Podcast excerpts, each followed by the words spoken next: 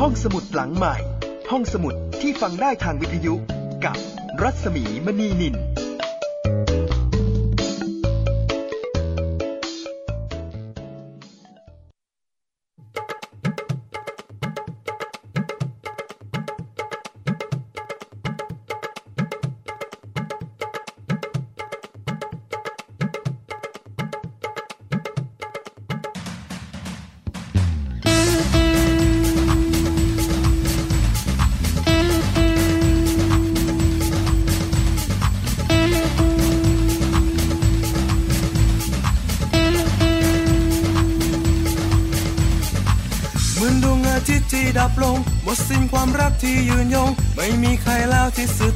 ฉันจนวันตาย จะไม่มีรอยยิ้มอีกต่อไป จะไม่มีความรักให้กับใคร มีเพียงความแค้นในจิตใจ ต่อจากวันนี้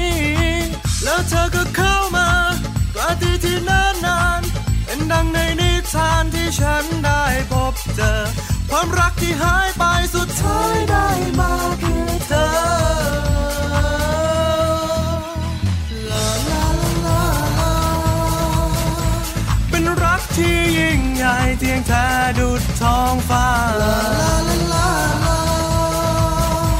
ลึกลับดึงดวงจันทร์ปลิบานยามนิทราพันหนึ่งราตรีที่มีค่ารอยยิ้มกลับคืนมาเรื่องราวยังคงอยู่ชั่วกาลและเวลา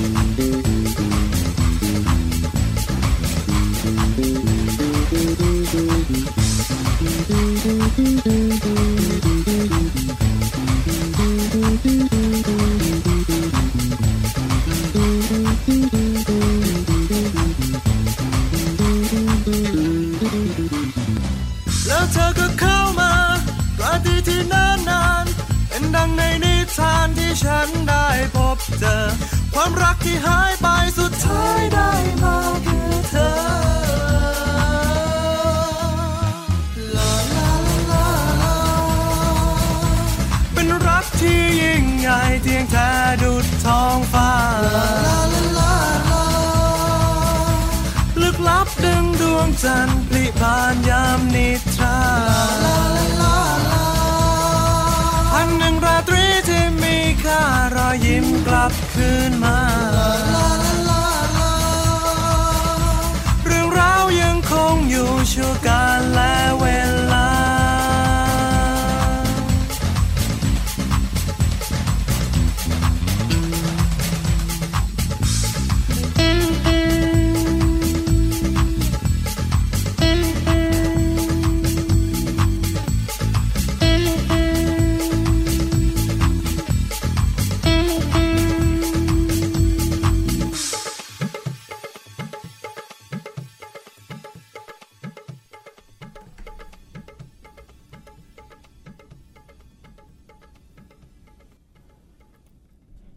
ตอนรับคุณผู้ฟังเข้าสู่ห้องสมุดหลังใหม่นะคะ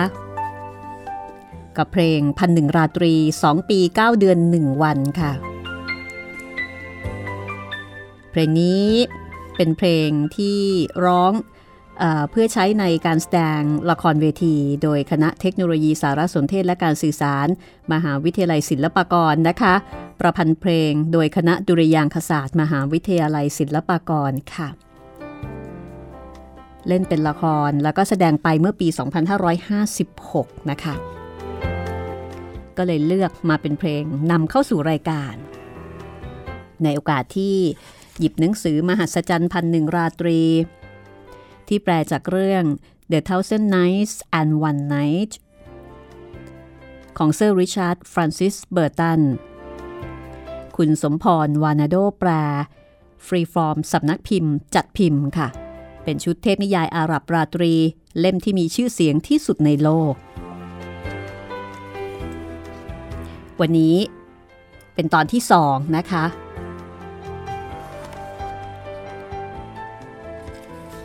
เป็นตอนที่สองของเรื่องกษัตริย์ซาเรียกับพระอนุชา ใครที่เพิ่งจะมาฟังก็ไม่ต้องกลัวว่าจะตามไม่ทันค่ะ สามารถไปฟังย้อนหลังได้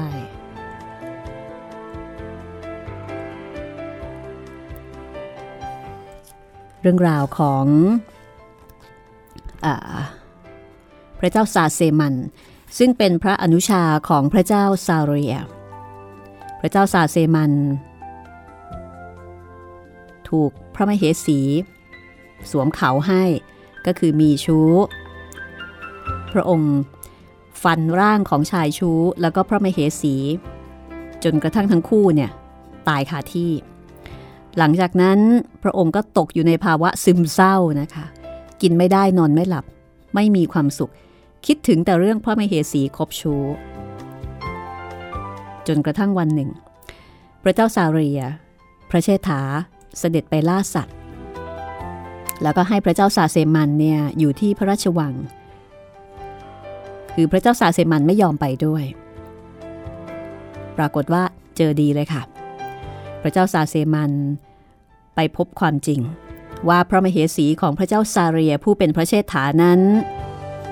ก็มีชู้เช่นเดียวกัน มีชู้เป็นทาสผิวดำพระเจ้าซาเซมันเห็นเช่นนั้น ก็โกรธแค้นอิสตรีเป็นกำลัง ถึงกับบอกว่า ไม่มีชายใดในโลกที่รอดพ้นจากความโฉดชั่วของอิสตรี แม่นี่ถ้ามาพูดในปัจจุบันนี้ ผู้หญิงคงจะเถียงคอเป็นเอ็นเลยนะคะว่ามันกลับกัน เอาละค่ะ เราจะมาฟังกันต่อนะคะ หลังจากที่พระเจ้าซาเซมันได้พบความจริงข้อนี้ว่าพระมเหสีของพี่ชายคบชู้ทำให้พระองค์เนี่ยหายเศร้าเลย เพราะรู้สึกว่า เรื่องของพี่ชายน่าเศร้ากว่า ความทุกข์ของตัวเองก็เลยจิบจิบไปทันที เรื่องราวจะเป็นอย่างไร ติดตามต่อได้เลยค่ะ มหัศจรรย์พันหนึ่งราตรี กับตอนแรกนะคะ ตอนที่ชื่อว่า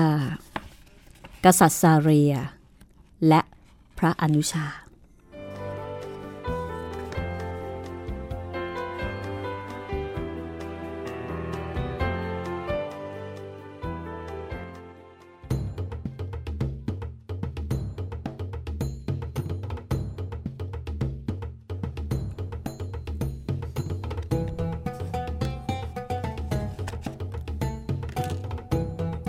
อได้เวลาเสวยพระกยาหาร บรรดานางกำนัน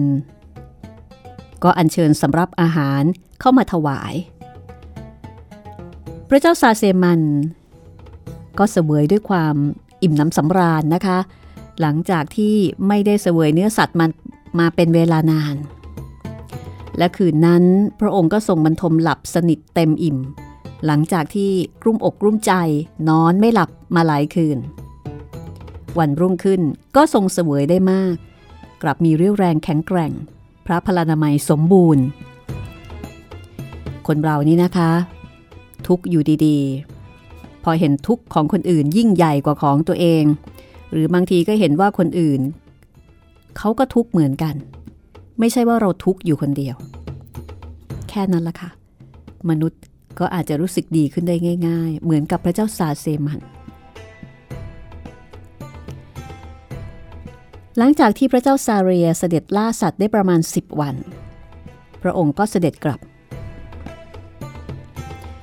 พระอนุชาคือพระเจ้าซาเซมันก็ขี่ม้าออกไปต้อนรับ พระเจ้าซาเรียเห็นพระอนุชา มีพระพลานามัยที่กลับมาแข็งแรงสมบูรณ์ดังเดิม ก็ดีใจ แต่ขณะเดียวกันพระองค์ก็รู้สึก รู้สึกแปลกพระไทยนะคะ จึงมีรับสั่งว่า น้องรัก พี่อยากให้เจ้าไปร่วมล่าสัตว์ด้วยจังเลย เจ้าจะได้สนุกสนานผ่อนคลาย เมื่ออยู่ในอาณาจักรของพี่ พระเจ้าซาเซมันน้องชาย พระอนุชาก็กล่าวขอบพระทัยแต่ก็พูดออกตัว จากนั้นทั้งสองพระองค์ ก็ขี่ม้ากลับเข้าเมืองแล้วก็ประทับอยู่ในพระราชวัง ด้วยความสำราญพระราชหฤทยัย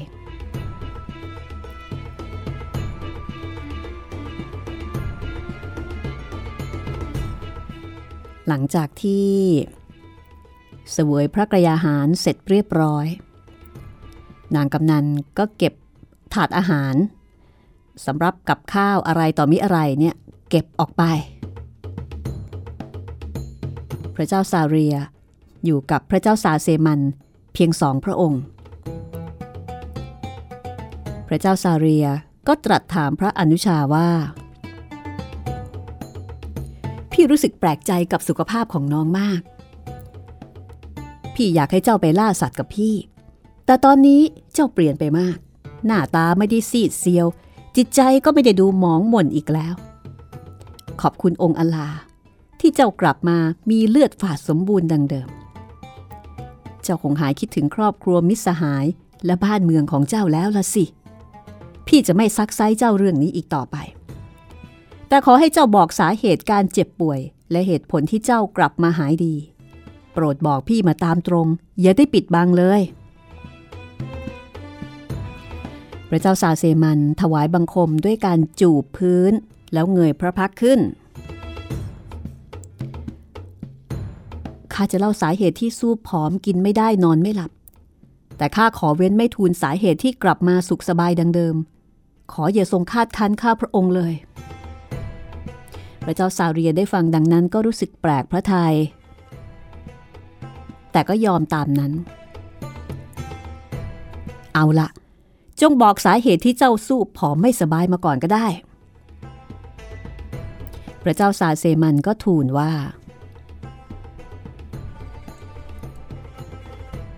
เมื่อตอนที่เสด็จพี่ส่งท่านมหาอมาตย์ไปเชิญข้าพระองค์ให้มาเยี่ยมนั้น ข้าพระองค์ก็เตรียมออกเดินทาง แต่บังเอิญนึกได้ว่า ลืมสร้อยเพชรที่ตั้งใจจะเอามาถวายเสด็จพี่ จึงกลับไปเอาตามลำพัง แล้วก็ได้พบพระเมเหสีของข้าพระองค์ นอนกอดพ่อครัวผิวดำอยู่บนแท่นบรรทม ข้าพระองค์จึงสังหารเสียทั้งคู่ แล้วเสด็จมาหาพระองค์ แต่หลังจากนั้น ข้าพระองค์ก็ไม่สามารถสลัดความคิด เกี่ยวกับเรื่องนั้นจนตรอมใจแล้วก็สุดโทมลง นี่คือสาเหตุ ที่ทำให้ข้าพระองค์สู้ผอมแล้วก็ไม่สบาย แต่สำหรับสาเหตุที่กลับมามีชีวิตชีวาอีก ขอทรงโปรดอภัย ข้าพระองค์ไม่อาจจะเล่าถึงได้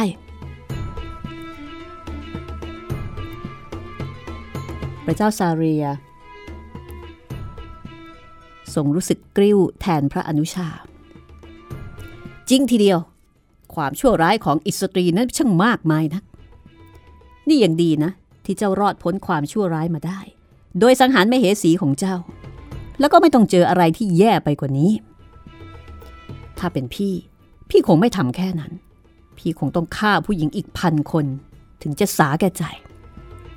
ขอบคุณองค์อลาที่ทรงคลี่คลายความทุกข์ของเจ้า แต่เจ้าต้องเล่าสาเหตุที่เจ้ากลับมามีหน้าตาแจ่มใสให้พี่ฟังด้วย เอ่อข้าพระองค์ขออนุญาตไม่เล่าพระเจ้าค่ะ พระเจ้าซาเซมันก็อึกอักอึกอักจะเล่าได้อย่างไร ไม่ได้ เจ้าต้องเล่า เกรงว่าสิ่งที่ข้าพระองค์จะเล่า จะทำให้เสด็จพี่ โสกาอาดูล ยิ่งกว่าข้าพระองค์ พระเจ้าซาเรียยิ่งสงสัย ถ้าอย่างนั้น เจ้ายิ่งต้องเล่าออกมา ข้าขอร้องละ่ะ ในนามขององค์อัลลา เจ้าต้องไม่ปิดบังพี่ พระเจ้าซาเซมัน จึงต้องเล่าทุกอย่างที่ได้เห็นมา แล้วก็จบลงด้วยคำพูดที่ว่า ตอนที่น้องเห็นความเลวร้ายของพระมเหสีที่ทรยศตอบพระองค์ น้องมาคิดว่า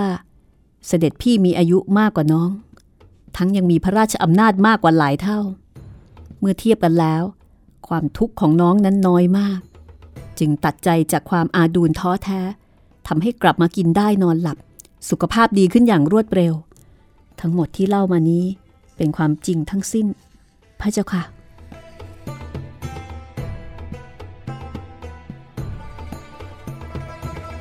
เอาละสิ พระเจ้าซาเรียเมื่อได้ฟังเช่นนั้นก็ส่งกริ้วจัด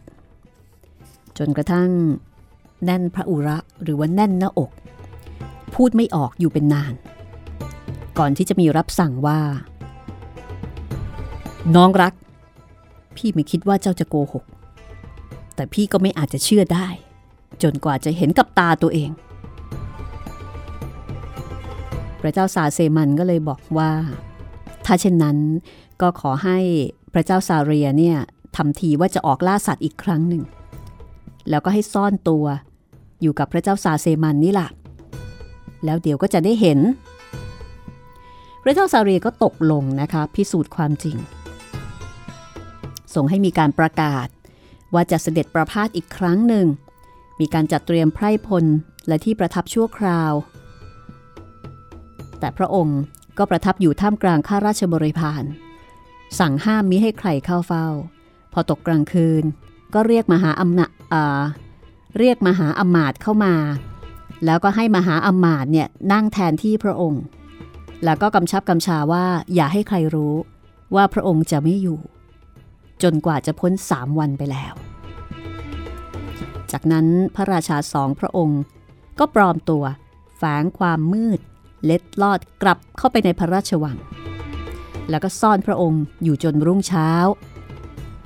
แล้วก็แอบไปนั่งตรงระเบียงมองลงไปที่อุทยาน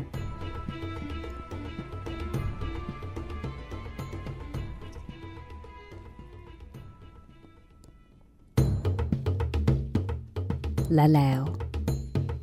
ไม่นานนักค่ะ พระราชินีและนางกำนัน ก็ปรากฏตัวเช่นเดียวกับครั้งก่อนที่พระเจ้าซาเซมันเห็น พระราชินีและนางกำนันเดินผ่านใต้หน้าต่างไปทางน้ำพุกลางอุทยาน ทุกคนจัดแจงเปลื้องผ้าออก ปรากฏเป็นชายสิบคนกับหญิงสิบคน พระมเหสีของพระเจ้าซาเรีย เปล่งเสียงเรียกออกมาว่า เจ้าอยู่ที่ไหนนะ เซอิดและแล้วทาสผิวดำ ก็หย่อนตัวลงมาจากต้นไม้ทลาเข้าหาอ้อมพระกรของพระมเหสีทันทีข้าเซอิดดินเซอุดพระมเหสีทรงพระสวนอย่างเบิกบานพระทัยแล้วพระมเหสีและนางกำนัน แล้วก็ชายทั้งหมด ก็อิ่มเอมกับรถรักของคู่ของตนเป็นเวลาสองสามชั่วโมง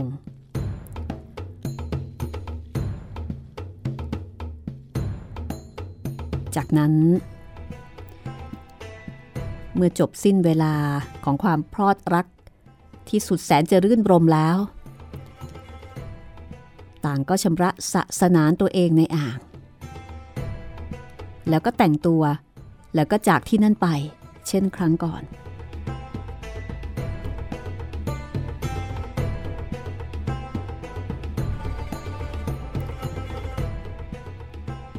ระราชาเมื่อเห็นเช่นนั้น ก็ไม่อาจที่จะควบคุมอารมณ์เอาไว้ได้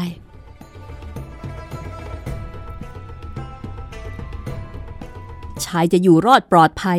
จากโลกชั่วช้าเลวทรามนี้ได้ ก็คงจะต้องปลีกวิเวกอยู่แต่ลำพัง โอ้องค์อัลลา ชีวิตช่างมีแต่ความโสมมนเสียนี่กระไร น้องรัก เจ้าอย่าขัดขวางพี่เลย เราไปจากที่นี่กันเถอะ ข้าหาใหญ่ดีในราชสมบัติไม่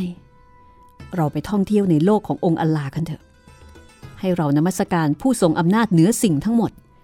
จนกว่าเราจะพบผู้ที่ประสบหายนะแบบเดียวกัน และหากไม่พบ เราก็ยินดีตาย เสียดีกว่าที่จะมีชีวิตอยู่ จากนั้นพระราชาสองพี่น้องก็เสด็จออกทางท้ายพระราชวัง ผ่านประตูลับ แล้วก็เดินทางไปเรื่อยๆ ทั้งกลางวันกลางคืน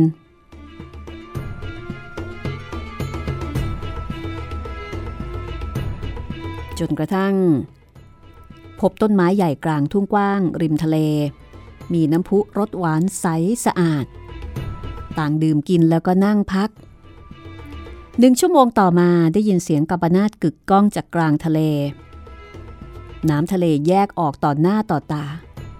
ปรากฏเป็นเงาดำทะมึนสูงใหญ่ดุดเสายักษ์ ยืดสูงขึ้นเรื่อยๆ จนแทบจะรดท้องฟ้า แล้วก็เคลื่อนตรงมาอย่างทุ่งหญ้าแห่งนั้น พระราชาสองพี่น้อง หวาดกลัวกับสิ่งที่เห็น ก็พากันไต่ขึ้นไปซ่อนบนยอดต้นไม้ แอบมองดูว่าเกิดอะไรขึ้น ต่อมาจึงรู้ว่า ร่างสูงทะบึนเทียมฟ้านั้นก็คือยักษ์จินนี่ ยักษ์จินนี่ ที่ลำตัวแล้วก็แผงอก เต็มไปด้วยมัดกล้ามเมื่อหึมาหน้าผากกว้าง ตัวดำมืด แล้วก็ทูลพระอบแก้วใบหนึ่งอยู่บนศีรษะ มันเดินลุยน้ำขึ้นฝั่งมาหยุดอยู่ใต้ต้นไม้ที่พระราชาทั้งสองซ่อนอยู่ แล้วก็นั่งลงพรางวางพระอบแก้ว แล้วก็เปิดฝาหยิบกล่องใบหนึ่งออกมา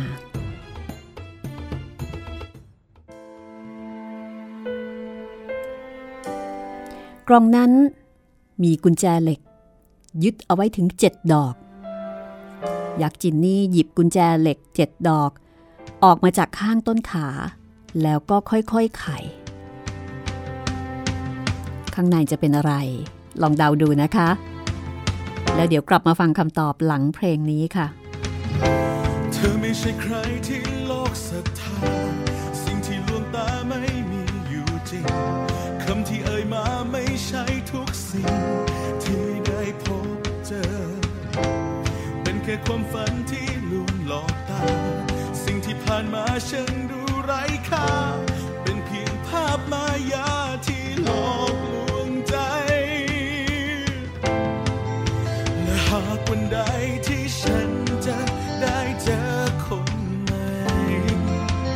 ฉันจะไม่ขอรักใคร เกินคำ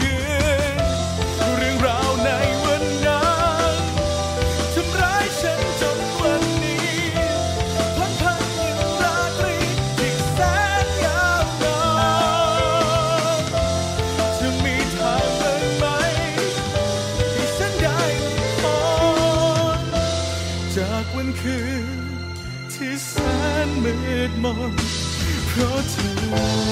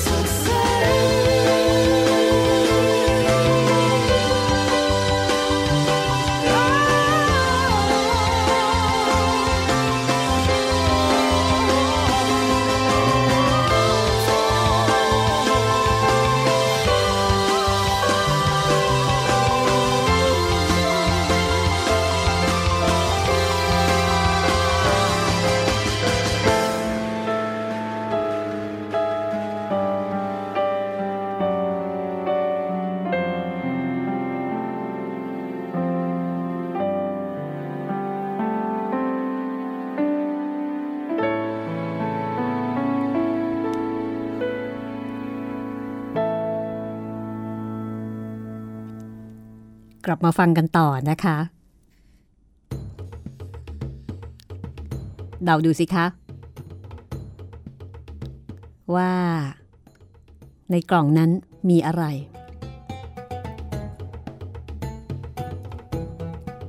ยักษ์จินนี่ไขกุญแจกล่อง ปรากฏสาวน้อยนางหนึ่งก้าวออกมา สวยมาก ๆ ผิวขาวผ่อง รูปร่างอรชอ่อนแอนหน้าตาเปล่งปลั่งสดใส ราวพระจันทร์วันเพ็ญยักษ์จินนี่ วางนางลงข้างตัว แล้วก็รำพึงรำพันด้วยความรักและความหลงไหล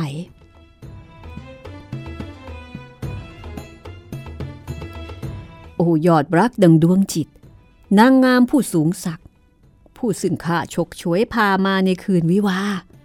เพื่อไม่ให้ชายใดนอกจากข้าจะได้ร่วมอภิรมรัก ยอดรักข้าจะนอนสักงีบแล้วนะ แล้วก็ล้มตัวลงนอน หนุนตักนาง ขาทั้งสองเหยียดยาวลงไปในทะเล แล้วก็ส่งเสียงกรนดังสนั่นราวกับฟ้าร้อง นางงามผู้นั้นเงยหน้ามองยอดไม้ ก็เห็นพระราชาทั้งสองนั่งอยู่บนนั้น นางค่อยๆยยกหัวเจ้ายักษ์ออกจากตัก วางลงบนพื้นดิน แล้วก็ยืนขึ้น ส่งสัญญาณให้พระราชาทั้งสองบอกว่า ลงมาทั้งสองนั่นแหละ ไม่ต้องกลัวเจ้ายักษ์นั้นหรอก พระราชาทั้งสองตกใจ ที่นางเห็นตน ก็ขอร้องนางบอกว่า อย่าให้ลงไปเลย แต่นางก็ไม่ยอม บังคับให้ลงมาเดี๋ยวนี้ โดยบอกว่าถ้าขัดขืนข้าจะปลุกสามีข้าขึ้นมา เจ้ายักษ์ตัวนี้ไม่ไว้ชีวิตพวกเจ้าแน่ บังคับให้ลงมา ถ้าไม่ลงจะให้ยักษ์จับกิน ด้วยความกลัวนะคะ พระราชาทั้งสองจึงลงมาจากต้นไม้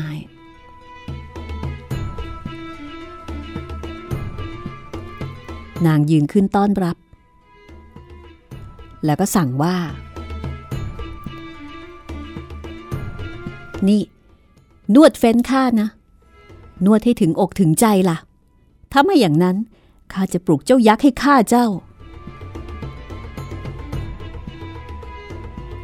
พระราชาก็รีบบอกว่า เพื่อเห็นแก่องค์อัลลาอย่าให้เราทำงานนี้เลย เราไม่อยากจะข้องแวะกับเรื่องนี้ เรากลัวสามีท่านอย่างยิ่ง เราไม่อาจจะทำอย่างที่นางปรารถนาได้ ไม่ต้องพูดอะไรอีกแล้วทำตามที่ข้าต้องการเดี๋ยวนี้ นางก็ขู่เหมือนเดิม ว่าถ้าไม่ทำตาม ก็จะปลุกสามี สามีที่เป็นยักษ์ แล้วพระราชาทั้งสองก็จะต้องถูกจับกิน ด้วยความกลัวพระเจ้าซาเรียก็เลยให้พระเจ้าซาเซมันเนี่ยทำตามให้น้องทำแต่น้องชายกลับบอกว่าข้าจะไม่ทำจนกว่าเสด็จพี่จะลงมือก่อน ทั้งสองก็โต้เถียงกันไปมา จนกระทั่ง สาวงาม รู้สึกหงุดหงิด พวกเจ้าจะทุ่มเถียงกันไปทำไม หากพวกเจ้าไม่ทำตามอย่างที่ข้าต้องการ ข้าจะปลุกเจ้ายักษ์ให้มาจัดการกับพวกเจ้า ด้วยความกลัว พระราชาทั้งสองจึงต้องทำตามที่นางสั่ง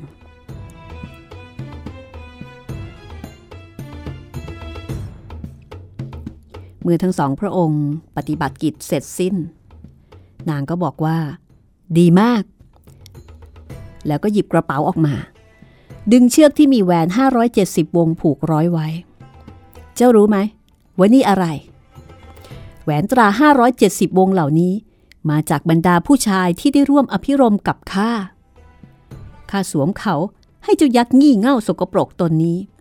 เจ้าทั้งสอง จงส่งแหวนตราของเจ้ามาให้ข้าซะโดยดี พอทั้งคู่รูดแหวนจากนิ้วส่งให้นาง เหมือนกับเป็นการเก็บแต้ม นางก็บอกว่าข้าแสนจะเบื่อหน่ายเจ้ายักษ์ตนนี้ ตั้งแต่คืนแรกที่มันฉกเอาตัวข้ามาจากพิธีวิวา มันจับข้าขังในกล่อง แล้วก็เอาไปใส่ในพระอบ ปิดกุญแจแน่นหนาเจ็ดดอก แถมยังเอาไปซ่อนใต้ทะเลลึก ถูกคลื่นซัดตลอดเวลา คุ้มกันเหนียวแน่น เพื่อให้ข้าซื่อสัตย์เป็นของมันคนเดียวเมินเสียเถอะข้าได้หลับนอนกับชายมากหน้าหลายตาตามที่ปรารถนา เจ้ายักษ์โง่ หาได้ระแคะระคายไม่ ว่าธรรมชาติของสตรีเป็นเช่นไร ไม่มีใครจะหันเหเปลี่ยนแปลงได้ เมื่อสตรีมีเจตนาจะทำสิ่งใดนางต้องทำจนได้ ไม่มีทางที่ผู้ชายจะทำอะไรได้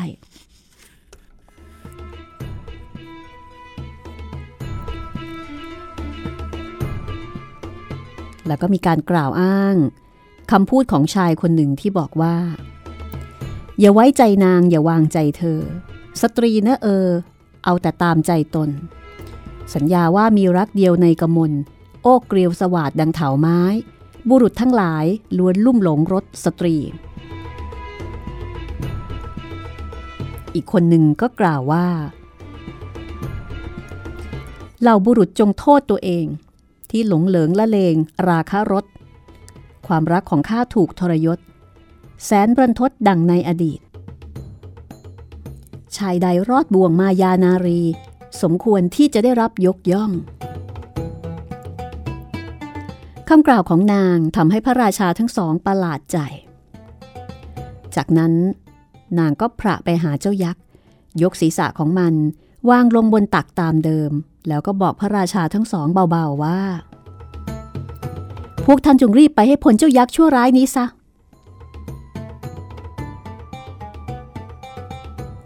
พระราชาทั้งสองก็เลยรีบออกมา จากนั้นทั้งคู่ก็คุยกันบอกว่าโอ้โหแย่จริง ๆ เลยทำไมผู้หญิงถึงเป็นแบบนี้ ไม่มีใครเลยที่จะหาคู่ครองที่ซื่อสัตย์ได้ แม้กระทั่งเจ้ายักษ์ที่มีอำนาจสักขนาดนี้ เพราะฉะนั้น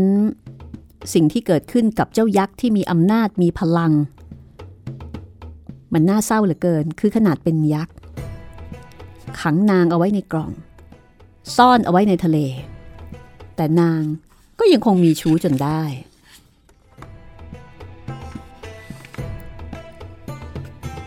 พระเจ้าซาเลียก็เลยบอกว่า น่าสมเพศเวทนาเจ้ายักษ์นี่เหลือเกิน หายเศร้าเลย รู้สึกว่าเรื่องที่เกิดขึ้นกับเจ้ายักษ์ตัวนี้เนี่ยมันน่าเศร้ายิ่งกว่า ระเจ้าซาเรียก็บอกว่า เราควรกลับไปยังบ้านเมือง และตั้งปณิธานว่าจะไม่แต่งงานกับผู้หญิงคนใดอีกเลย เราจะแสดงให้พวกนางเห็นฤทธิเดชของเราบ้าง จากนั้นพระราชาทั้งคู่ก็ขี่ม้าแล้วก็กลับเต็นล่าสัตว์ของพระเจ้าซาเรีย เมื่อไปถึงก็ทรงเรียกมหาอมาตย์ขุนนาง แล้วก็เหล่าเสนาบดีทั้งหมดมาเข้าเฝ้า มอบเสื้อคลุมเกียรติยศแก่ผู้ว่าราชการแทนพระองค์ จากนั้นก็ทรงมีบัญชาให้ตามเสด็จกลับเข้าเมืองทันที พอเสด็จถึงเมือง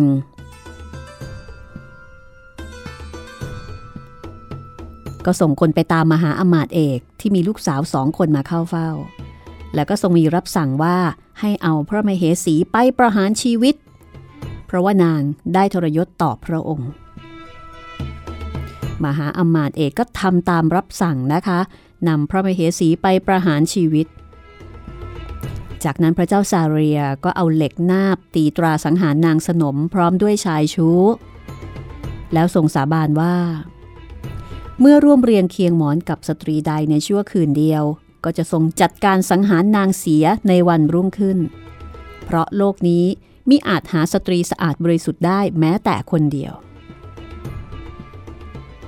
ต่อมาพระเจ้าซาเซมัน ขออนุญาตทูลลากลับบ้านเมืองของพระองค์ ซึ่งพระเจ้าซาเรียก็จัดเตรียมผู้คนและสิ่งของให้ไปส่งพระอนุชาจนถึงจุดหมายปลายทาง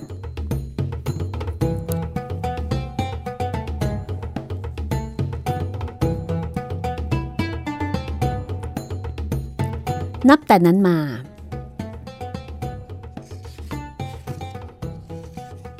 พระเจ้าซาเรีย ก็มีรับสั่งให้มหาอมาตย์นำผู้หญิงมาถวายทุกคืน คืนละหนึ่งคน ซึ่งอมาตย์ก็จะเลือกผู้หญิงที่สวยที่สุด ซึ่งล้วนแล้วแต่เป็นทิดาของขุนนางชั้นสูง พระเจ้าซาเรียจะเสด็จไปหานางตอนเย็น พอรุ่งเช้าก็สั่งให้อมาตย์เนี่ยนำนางไปตัดหัว เป็นเช่นนี้อยู่นานถึงสามปี คือทุกคืน ก็จะส่งร่วมหลับนอนกับสตรีนางหนึ่ง แล้วก็จัดการฆ่านางซะในวันรุ่งขึ้น จนกระทั่งบรรดาไพร่ฟ้าประชาชนทนไม่ได้ ผู้หญิงก็คงหายไปเยอะเลย โดยเฉพาะผู้หญิงสวยๆ ประชาชนก็มาประท้วงสาบแช่งพระองค์ ขอให้องค์อัลลาทำลายพระองค์แล้วก็ปลดออกจากการเป็นกษัตริย์ บรรดาพ่อแม่ต่างก็ร้องไห้คร่ำครวญ แล้วก็พาลูกสาวหนีออกจากเมือง จนไม่มีหญิงสาวเหลือให้บำรุงบำเรอกษัตริย์ พระเจ้าซาเรียก็ยังคงมีพระบัญชาให้มหาอมาตย์เอกผู้ทำหน้าที่ประหารเหล่าสตรี ให้หาสาวพรหมจารีมาถวาย มหาอมาตย์เอกก็ได้พยายามเสาะแสวงหาตามบัญชา แต่ก็ไม่พบแม้แต่คนเดียว จึงกลับบ้านด้วยความทุกข์กังวลอย่างยิ่งคือตอนนี้หาผู้หญิงไม่ได้แล้ว ตายไปหมด ส่วนที่เหลือก็พากันหนีไปหมด หาไม่ได้ หาไม่ได้ก็มีความผิด อมาตกังวลใจมากนะคะว่าคราวนี้ล่ะชะตาขาดแน่ๆ มหาอมาตเอก มีบุตรสาวสองคน ชื่อซาราซัตกับดุนยาซัตลูกสาวคนโตนั้นเป็นคนฉลาด เป็นคนที่มีนิสัยใฝ่หาความรู้ ชอบอ่านหนังสือและตำรับตำราเก่าแก่เกี่ยวกับปฐมกษัตริย์ รวมไปถึงนิทาน เรื่องราวของคนและสรรพสิ่งต่างๆ ว่ากันว่านางมีหนังสือประวัติศาสตร์ของชนชาติเก่าแก่และประเพณีโบราณนับพันเล่ม นางอ่านบทกวีจนจำขึ้นใจ ศึกษาปรัชญาและศาสตร์แขนงต่างๆ เป็นคนสุภาพ น่ารักอารมณ์ดี เฉลียวฉลาดมีไหวพริบ มีความรู้ดี กิริยามารยาทก็ได้รับการอบรมมาอย่างดี จนวันหนึ่งนางเอ่ยถามผู้เป็นผู้เป็นบิดาว่า ท่านพ่อดูกัดกรุ่มไม่สบายใจมีเรื่องอะไรหรือเจ้าคะ เมื่อได้ยินลูกสาวถามเช่นนั้น มหาอามาตย์ก็เล่าให้ฟัง สารสัตได้ฟังเช่นนั้นนะคะ ก็บอกว่า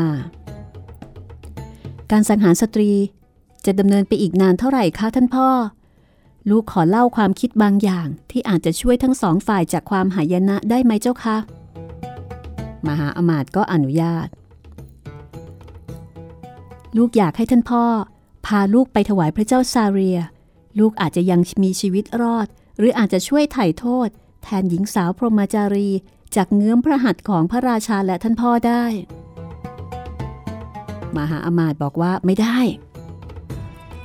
จะเอาชีวิตไปเสี่ยงได้อย่างไร เจ้าก็รู้นี่ว่า ผู้ที่อ่อนประสบการณ์ทางโลกย่อมตกอยู่ในอันตราย จงใคร่ครวญถึงผลลัพธ์ให้ดี มิฉะนั้นเจ้าจะหาภัยมาใส่ตัวทำนองอยู่ดีไม่ว่าดี ท่านพ่ออย่ากลุ้มใจไปเลยค่ะ ขอให้ลูกได้ทำความดี ถึงจะถูกประหารก็ช่าง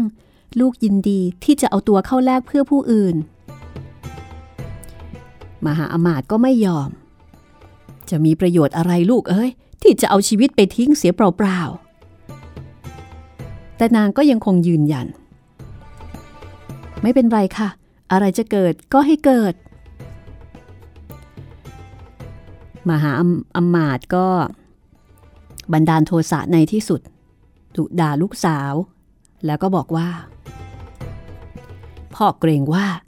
เจ้าจะเข้าทำนองบัวกับลาและชายผู้เป็นสามี เรื่องเป็นอย่างไรเหรอคะ มหาอามาตจึงเล่านิทานให้ลูกสาวฟังดังนี้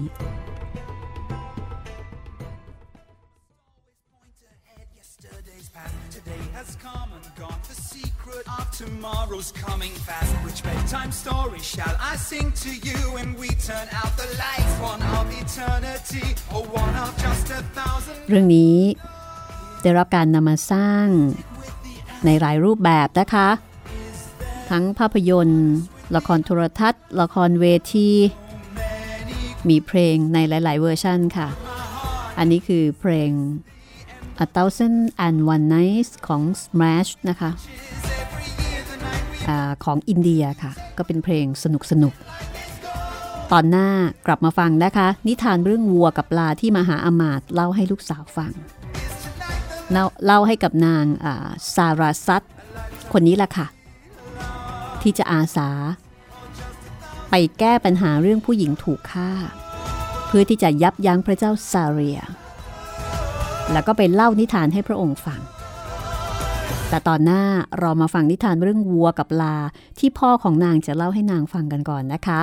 วันนี้หมดเวลาแล้วลาไปก่อนสวัสดีค่ะ